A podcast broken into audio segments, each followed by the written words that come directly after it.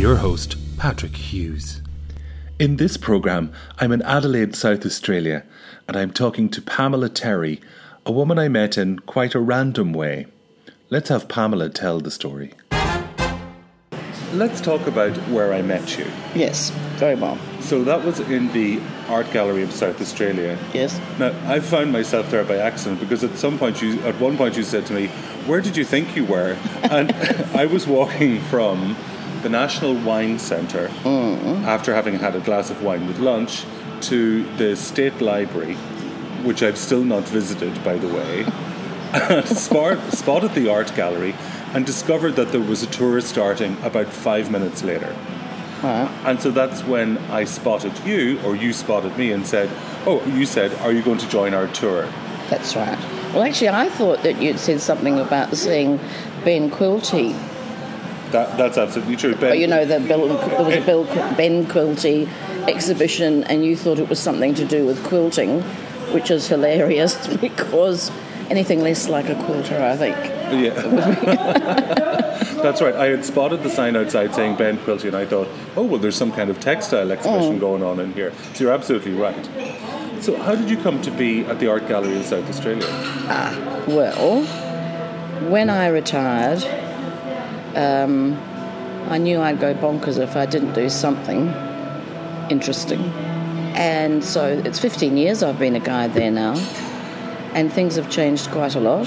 Like the hanging that we went through, that's all very different from when I started because it was chronological then in the colonial section. And now it's not, it's more thematic, and there are some guides that like it and some that don't.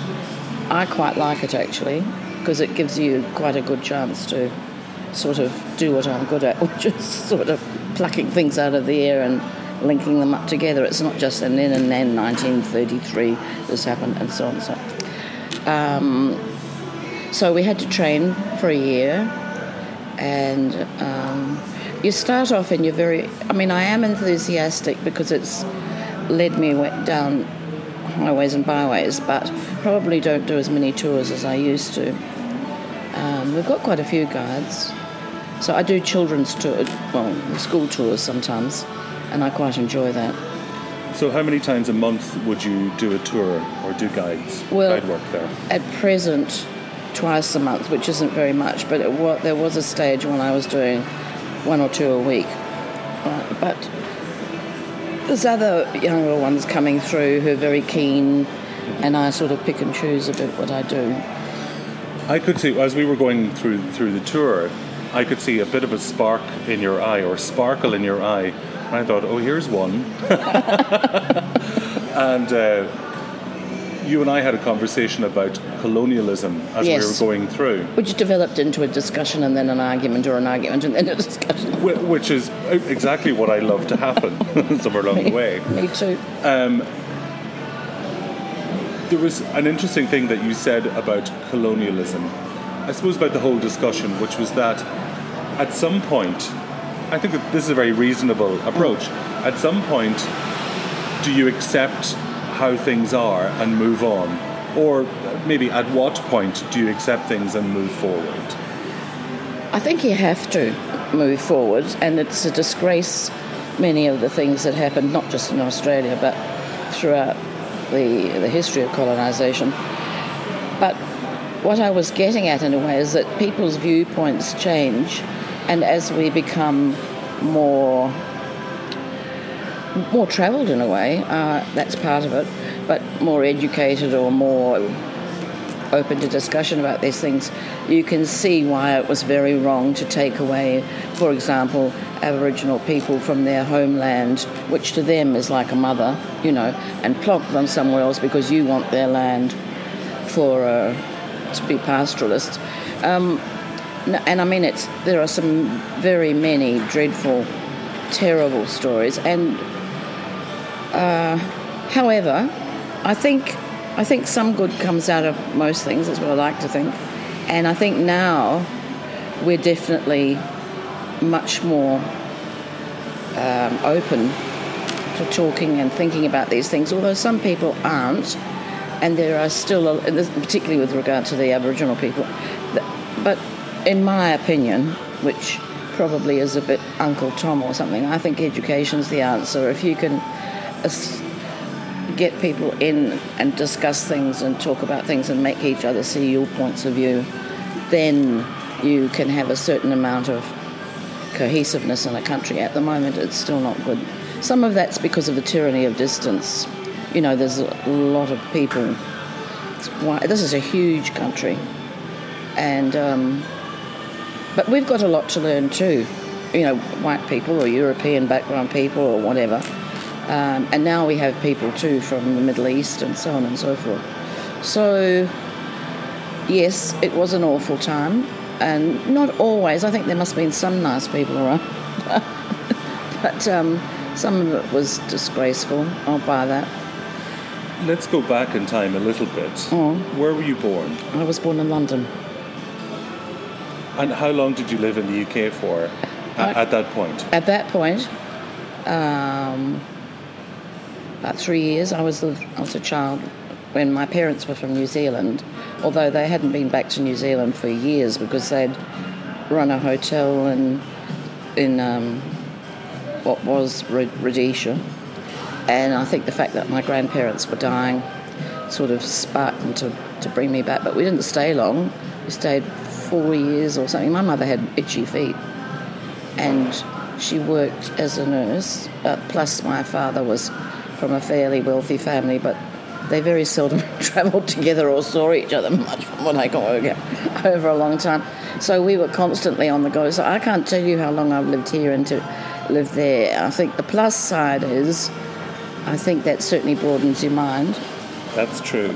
So zero to three, if you like, from birth until three, roughly, Yes. UK. Yeah. Three to seven, then? Yes. New Zealand. New Zealand, then back.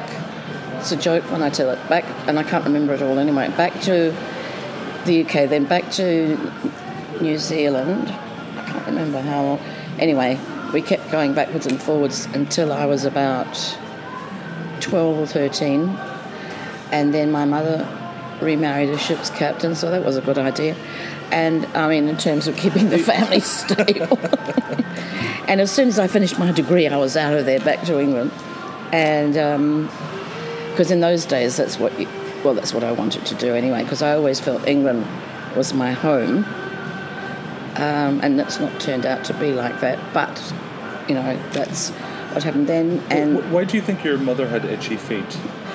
well, she was a, a gal, a girl from the, a very poor farming family in New Zealand. And I mean, they were tenant farmers, that's how I understand it. And um, my grandfather was one of these people who believed that education was for boys, not for girls. Well, I mean, we are talking a very long time ago. And um, anyway, she and her sister were very bright, but they left school at 12 or 13, I don't know. And eventually they w- went nursing, to cut a long story sort of short. And I got into that, and my mother joined the library at the, at um, hospital and read, read, read, read everything, and went to see Shakespeare plays up in the gods and everything. And she just couldn't wait to get out and, um, well, you know, sort of broaden her horizons. So she came to England as soon as she could. Uh, well, she did midwifery and all those things in New Zealand before she left. And she was engaged to my father by that stage, but it was all a big secret because he was from an extremely wealthy family and she wouldn't have been good enough. But she got some fabulous jobs, um, and that was about in the 30s. And then they ca- and then he was a professional cricketer, and then they came in Rhodesia actually, and I, they'd had a child in Africa, and he unfortunately got cancer, so they brought him to England. My podcast is called Where on Earth. Oh, And we're in Adelaide, everybody, as we're doing this uh, conversation with Pamela Terry. But my sort of tagline is from anywhere to here, which is one of those sentences that doesn't appear to mean very much.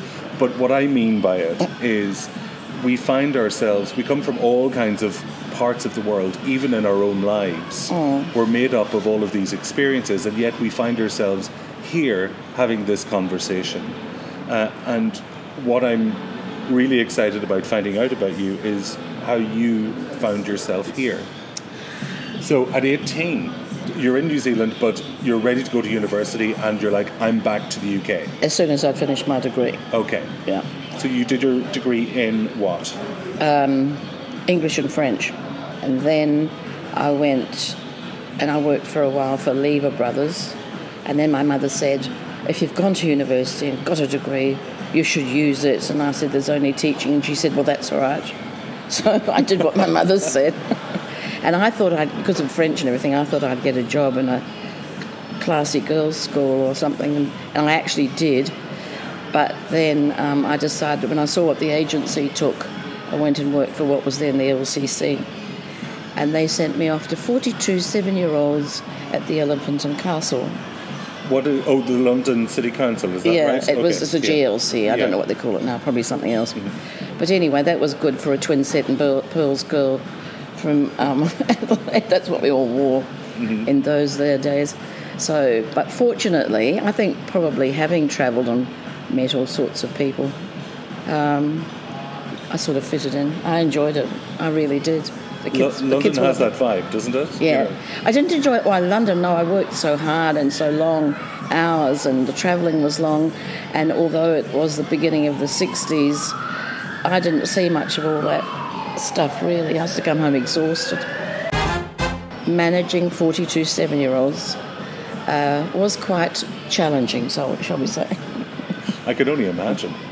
So you're living in London. This is the 60s. Yeah, early No- 60s. Oh, the early 60s. Note I haven't asked uh, what year you were born That's in. all right. I I'm, I'm avoiding that. I'll tell you. I don't care.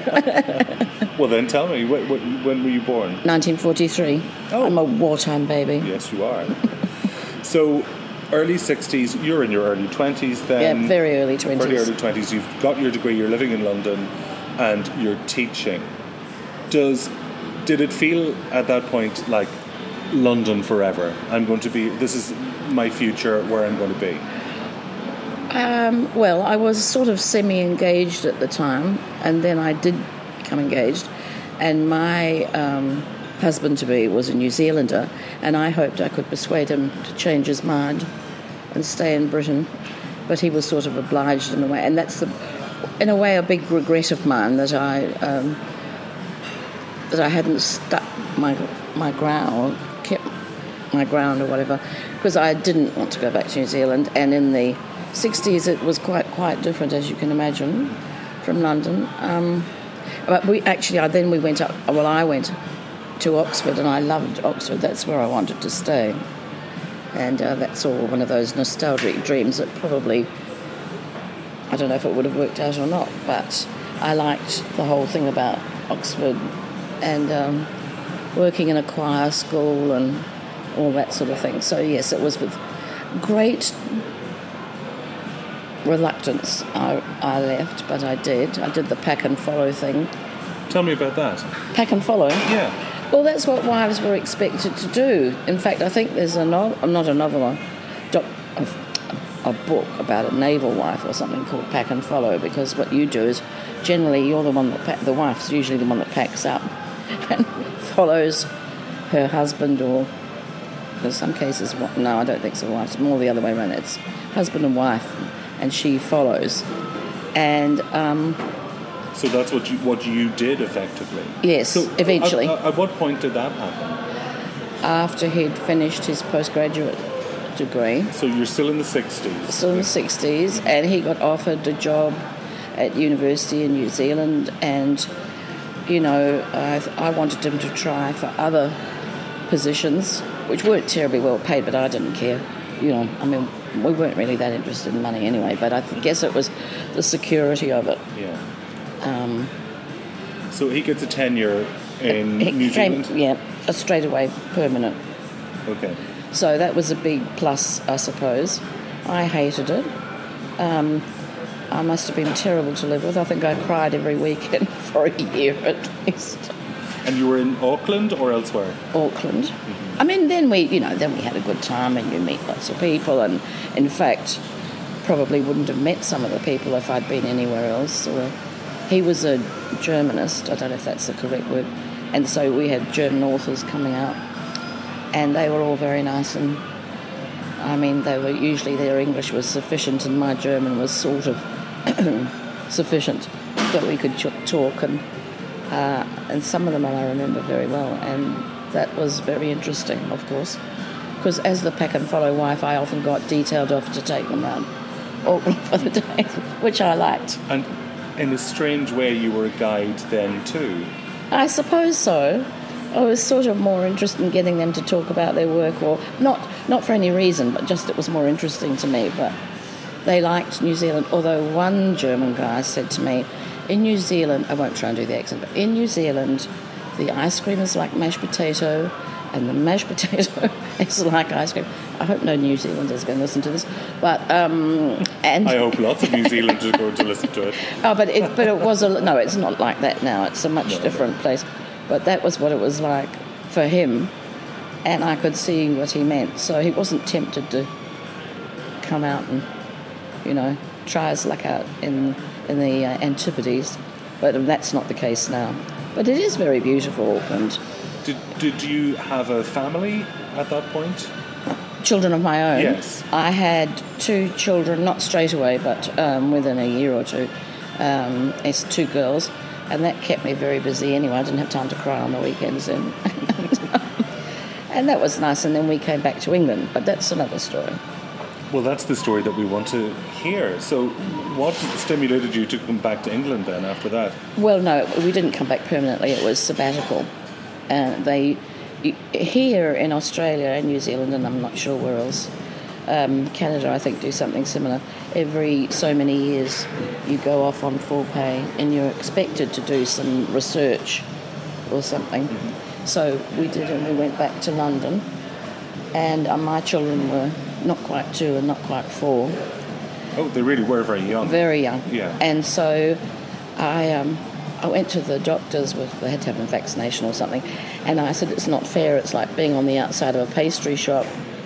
Not that I really want to make a career of eating pastries, but you know you couldn't do anything because the children were very little. Anyway, the doctor's receptionist came out with a list of people to contact, and before long I was in the village, you know, sort of doing all the things and went and joined a drama, a mime club, I mean mime class. And I used to bowl up to people on the street, a bit like you really, and say, I'm Pamela, I've got two young children, I see you've got a child on your pushchair. Shall we meet for coffee? And they go, oh yes, blah, blah, blah. Because English people at that stage didn't really do that. They still don't. Well, I did. It was either that or go mad on your own. Very wise. It was the swinging 60, well, late 60s, early 70s here, here in Australia, and my husband at the time was very taken with Adelaide, and he got offered a job here. So we left New Zealand and came here, and then after a few years, we went back to England, and I stayed for a while, and he came back, and we separated. But you stayed on in England. Had uh, you had realised a number of things by the sounds of it? First, that you really did love being in England, Yes, and second, that maybe this was the right time for um, the relationship to end. well, you know, circumstances. But yes, I think I was at that stage where I wanted to do something for me. Of course, I never did anything as grand as I thought I might be able to do, but um, but I had to come back eventually here because the children. You know that was the, that's always the big thing, and I, it was hard to find somewhere to live in England. And in any case, my children needed their father as much as they needed me. So you know, so I did come back, and um, Do you recall what age you were at that point? when I came back, Yeah, 30 something, 37, 38, something like that. you're still a young woman. So at, at 37, 38. So you, you come back, you get a your own home here in Adelaide. Eventually, but I went teaching in the southeast because I could get a permanent job then. So I was there for, I don't know, four years. And I had a whale of a time actually because um, I put on school musicals and, you know, you could, and then the children used to come down regularly. And my daughter, who was very good at it, she became my stage manager when, when I was, she always coincided with the holidays. That's interesting. One of the questions I wanted to ask you was when we were walking around the gallery, Mm. there was a German painting that we looked at, which was a family group, Oh, yes. each of whom had an instrument. I don't know if you recall. Music, I do, of course I do, Yeah. yes. Um, and we had another Irish or two other Irish people in the tour group, and I said this looks like a bit of a ceilidh, you know, where people were getting together to play music and have a bit of crack. The only difference being that the little girl in that painting was playing a tuba. I Yes, think. that was a bit.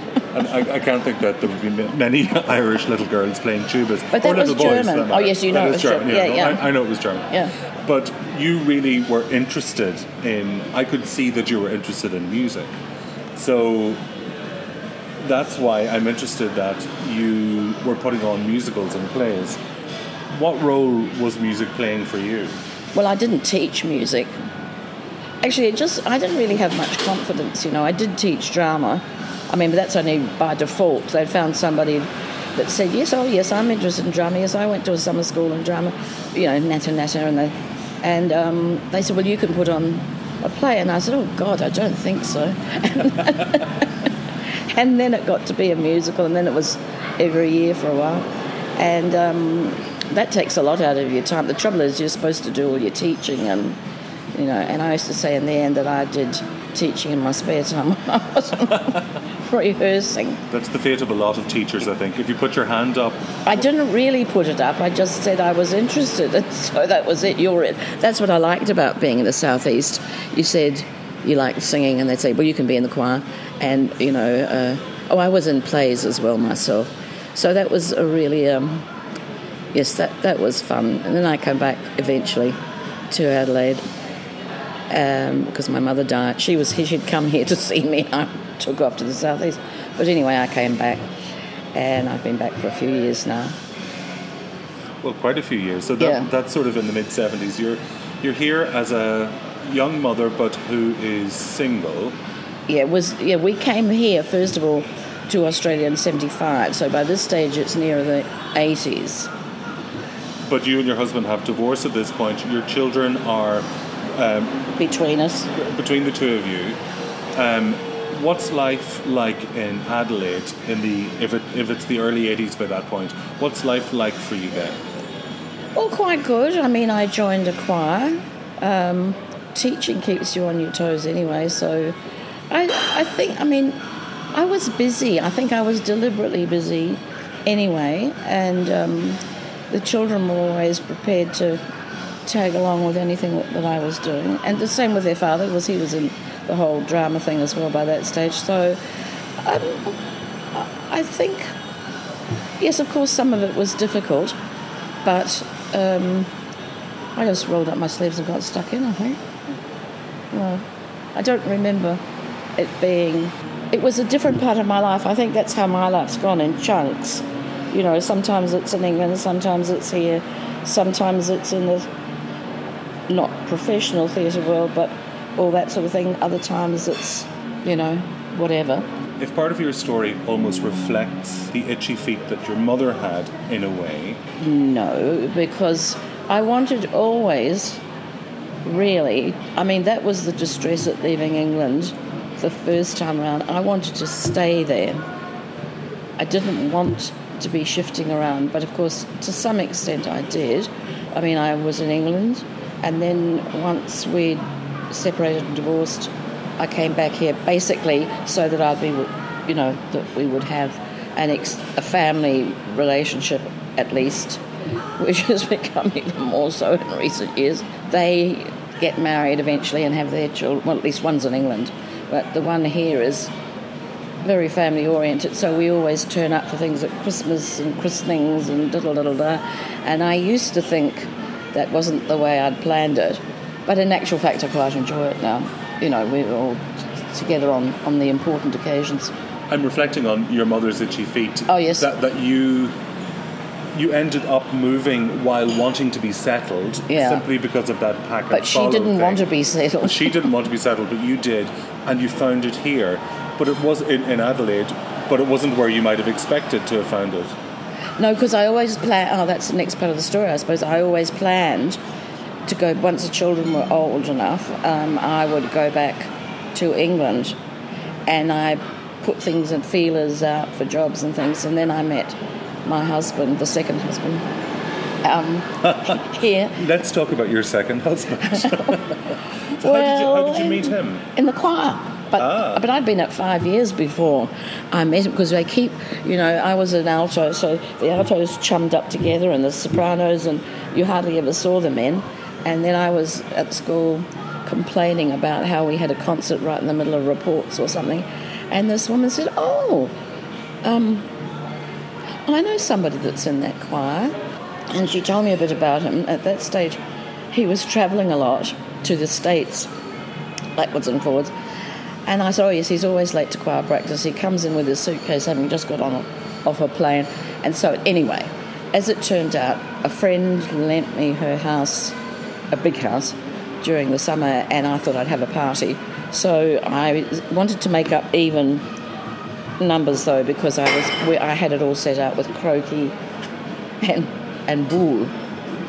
And so I asked him if he'd like to come. I really didn't know. I knew that he'd been that his wife had died and that he had a child about the same age as my children, and that was about it. I didn't know anything else about him. Anyway, so I said, except that we'd you know all had drinks together sometimes after concerts. So I said, would you like to come to this party? And I said, if you've got somebody you're going out with, that's fine, except she's going to have to be prepared to be the third wheel every now and then. And he said, Oh, yes, I got his little note, he's an engineer, little notebook out and wrote this all down. I thought that's cute. And because that wasn't a world I knew at all maths, science. He was a research engineer for DSTO, which was uh, something to do with weapons of research, which I hated. I wished he hadn't. You know, we used to have a lot of arguments about that. And he was also a very good. He sang in the in the St Patrick's, not St Patrick's, Francis Xavier's Cathedral choir as well. So he was dotty about music. So that was the big link, choral music, and you know, So music, music brought you together with your second husband. basically, and the first husband too, to some extent. I've always been interested in theatre, and, and I went through a patch where I thought I'd like to be on the stage. I don't know, I mean, I don't know if I would have been any good really, but anyway, I've always been interested. So, um, but my father, during the war, he was a, he was too old really to be, to, he went into the RAF, even though he was a New Zealander, but and uh, only because people were sending white feathers, you know. And actually, he was in his mid thirties, so it was not really call up age. But anyway, he went. And then when they found out who he was, this at that time famous New Zealand cricketer, they he was put in. He was commissioned and was an entertainment officer, and he used to run all the Itmar shows and things like that, and get it all sorted for the troops, you know, or whatever. So I think that must have been in the blood, really. So you say your father was a famous New Zealand cricketer. Yes, not anymore, because he'd Well- been over 100 now. What um, what is his name? Kenneth, Cecil, James, he's in Wisden.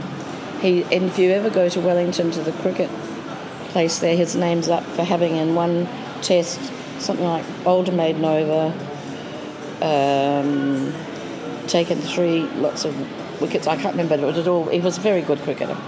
He was also very good at hitting the booze, and um, Oh, well, that's in those times that was, and and the women loved him too.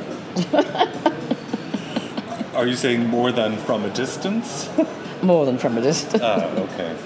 Were you aware of that as a as a gal?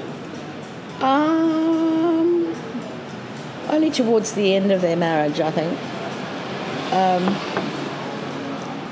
I mean, we were seldom with him, you know. He wasn't home much because they used to go on long tours and wives weren't allowed to come anyway. Um, so I only knew him as somebody who came every now and then and who was mildly amusing. Um, you know, I do know. Yes. do you? Oh, yes, but we'll, we'll talk about that uh, a little later. We were talking about how music had brought you and both your husbands together. In Um, one way, one way or another. so, you've mentioned to me that your second husband has passed away. Yes, he died four years ago. That's still probably quite fresh in a way. Now on another life cycle, What's this life cycle? learning to. Well, I've never really. I'm not saying never been on my own. I mean, this is like uh, you are on your own, So it's up to you to get out and make something of your life. He was a long time sick, so I was very, in a way, when I I didn't really know if he was going to die because I think we discussed this. He was on so many different trials, medications and things. I was actually quite shocked when he did die, although he looked anybody with half an eye would have realised that he wasn't going to live much longer when he did die. But um, I've sort of, in a way, and mentally prepared. I've always made sure that I had a circle of friends here and a circle of friends there, and you know, like a book club and a choir commitment and a whatever. So, uh, but then I shifted from the house that we'd been in. He'd lived, well, I lived there 25 years, I think, and um, he'd lived there longer. And I shifted because I had a beagle and he was barking and upsetting the neighbours, and I hated. I got to in the end, I was like this, you know, about the dog and everything. So I shifted, and then I had to make a whole new, not new friends, but a new way of life. And the dog was as good as gold once we'd shifted, and then he died two years later. Oh no! After I'd uprooted my life completely, but I do like where I live. It's much more into you know getting towards town, and it's an old area, old suburb, and it's not. Um, I live next door to Greek people and all sorts of things, and I find that very interesting. It's more cosmopolitan. It is more were? cosmopolitan. Not that you really see neighbours much here, but um, and I am happy living there. I'm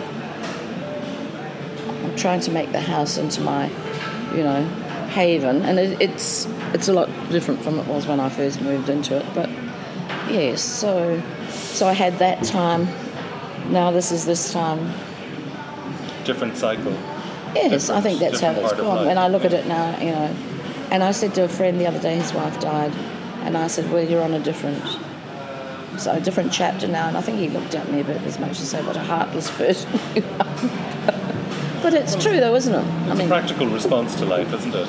oh, of course, of course, it doesn't. It's not. You don't go, "Oh, whoopee, this is the next cycle," sort of thing. But um, But nonetheless, it is.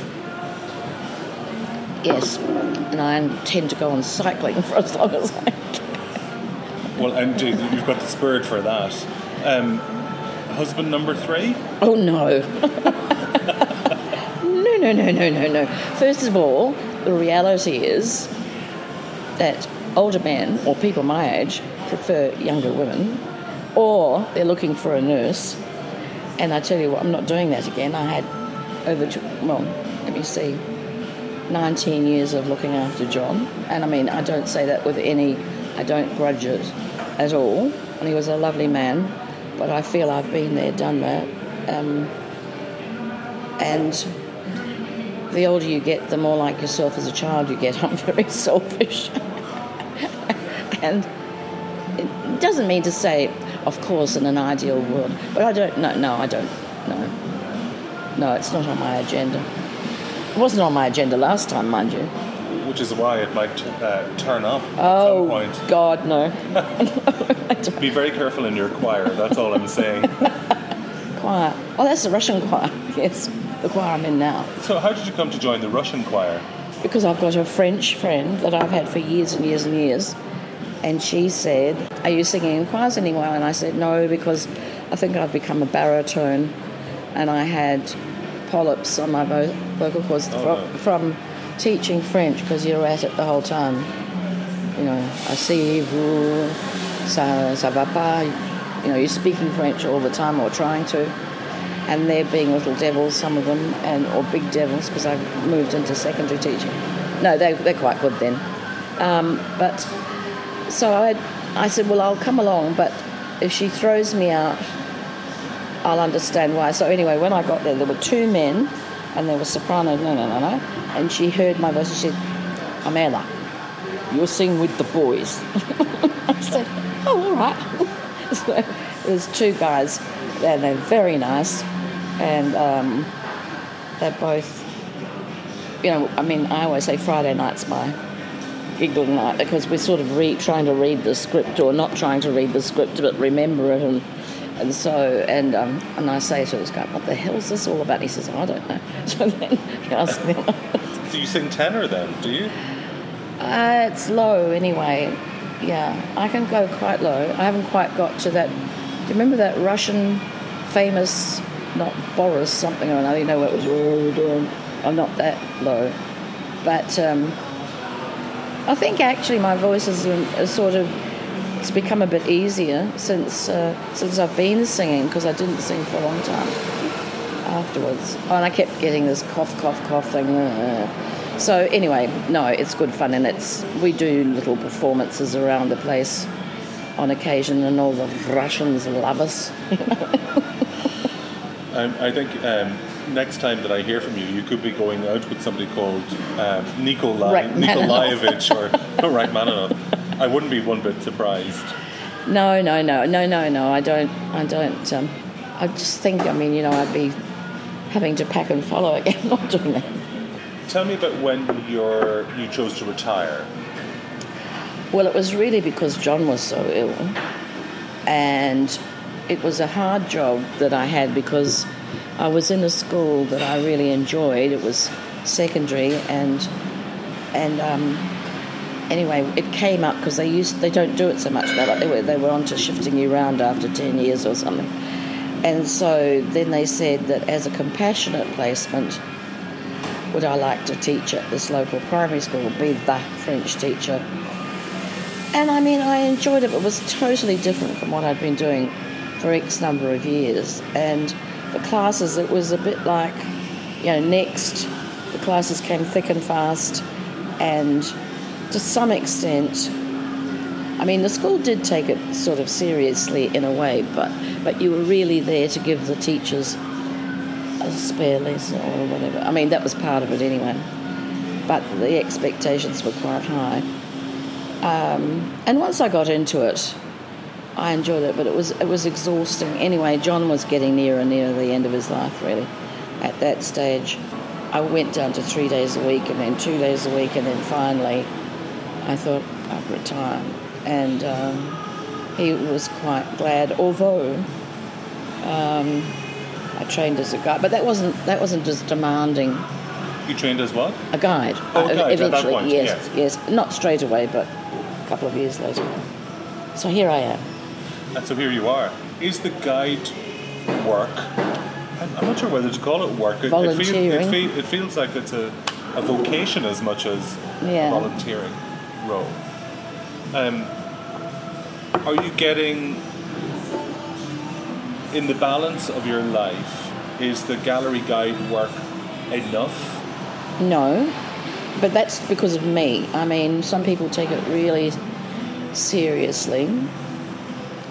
I think I'm a bit of a butterfly. You know, I'm perhaps not the most serious. But when I work, I work. You know, but there are a lot of people who know far more about painting and and art as a prof- as a practice than I do.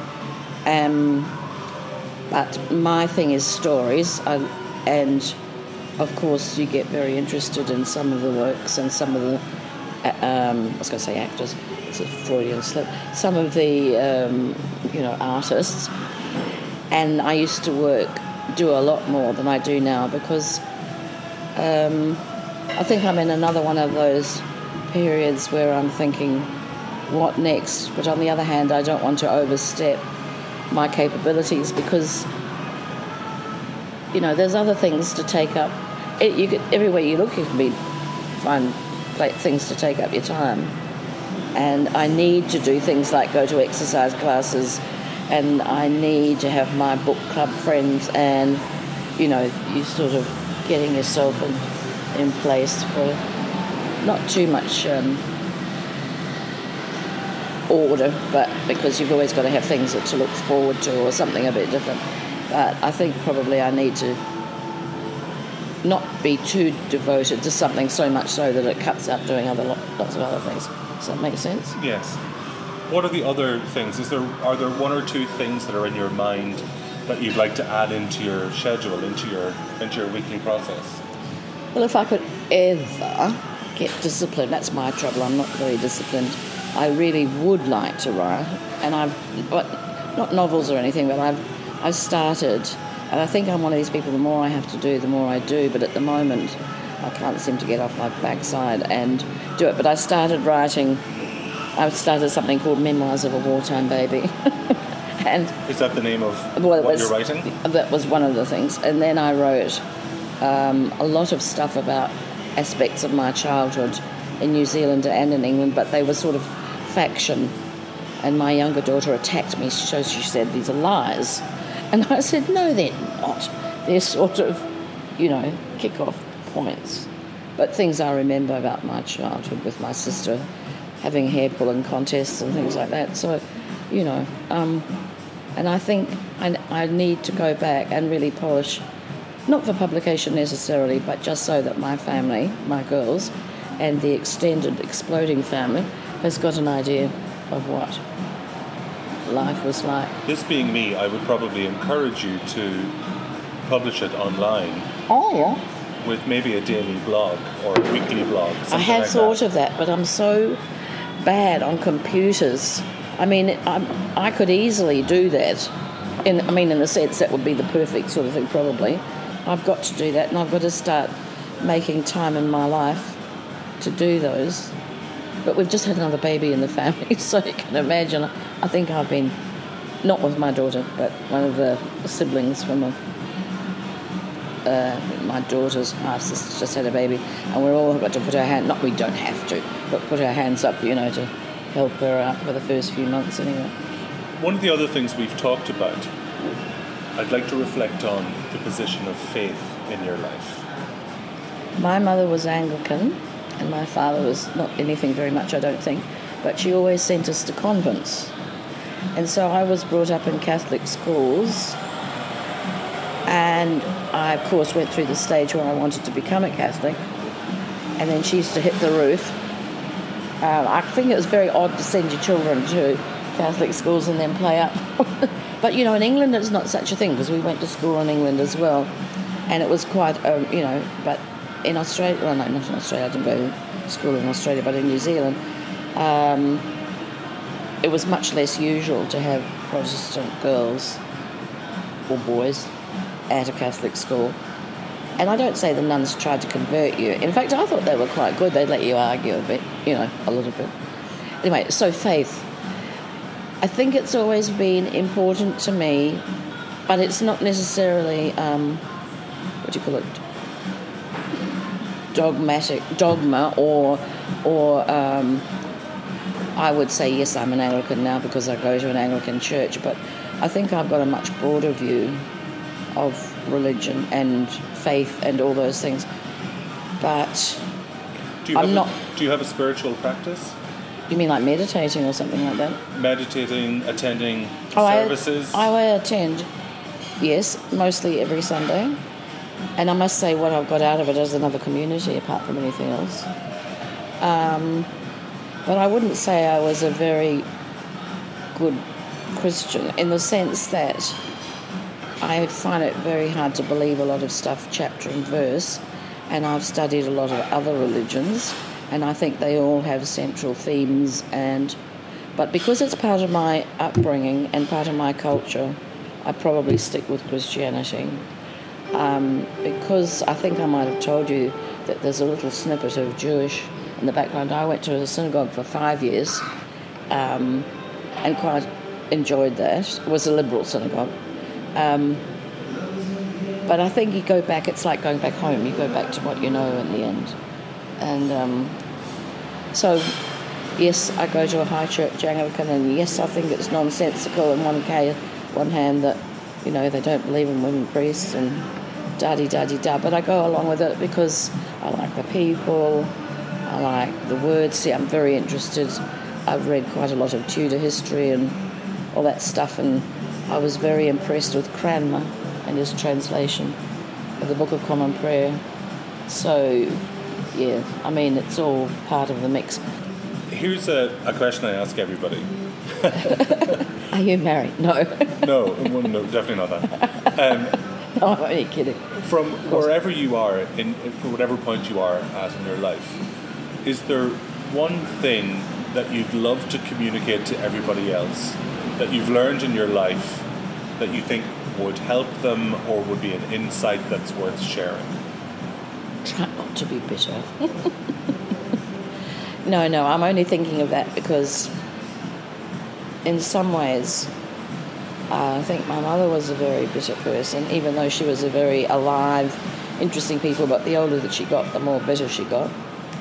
And I thought, I don't want to be like that. You know, it's easy to do, I guess. You know, she was a widow, I was, you know, you can sort of see things repeating themselves. But the difference is that I've always gone all out to meet all sorts of people and enjoy all sorts of experiences. And I, um, I never thought I would, but I do enjoy the the family that grows. Um, also, I suppose the, never say never, And don't be bitter. and don't be bitter. Pamela, thank you very much indeed for your time. I really enjoyed our conversation. Good. Sound like we meandered all over the place, but anyway, That's life. yes, there's 95 more chapters, you know. You can catch more details about this on the Where on Earth webpage at www.whereonearth.net. That's whereonearth.net. And don't forget to subscribe to this podcast on iTunes or wherever you download your favourite podcasts. Take care.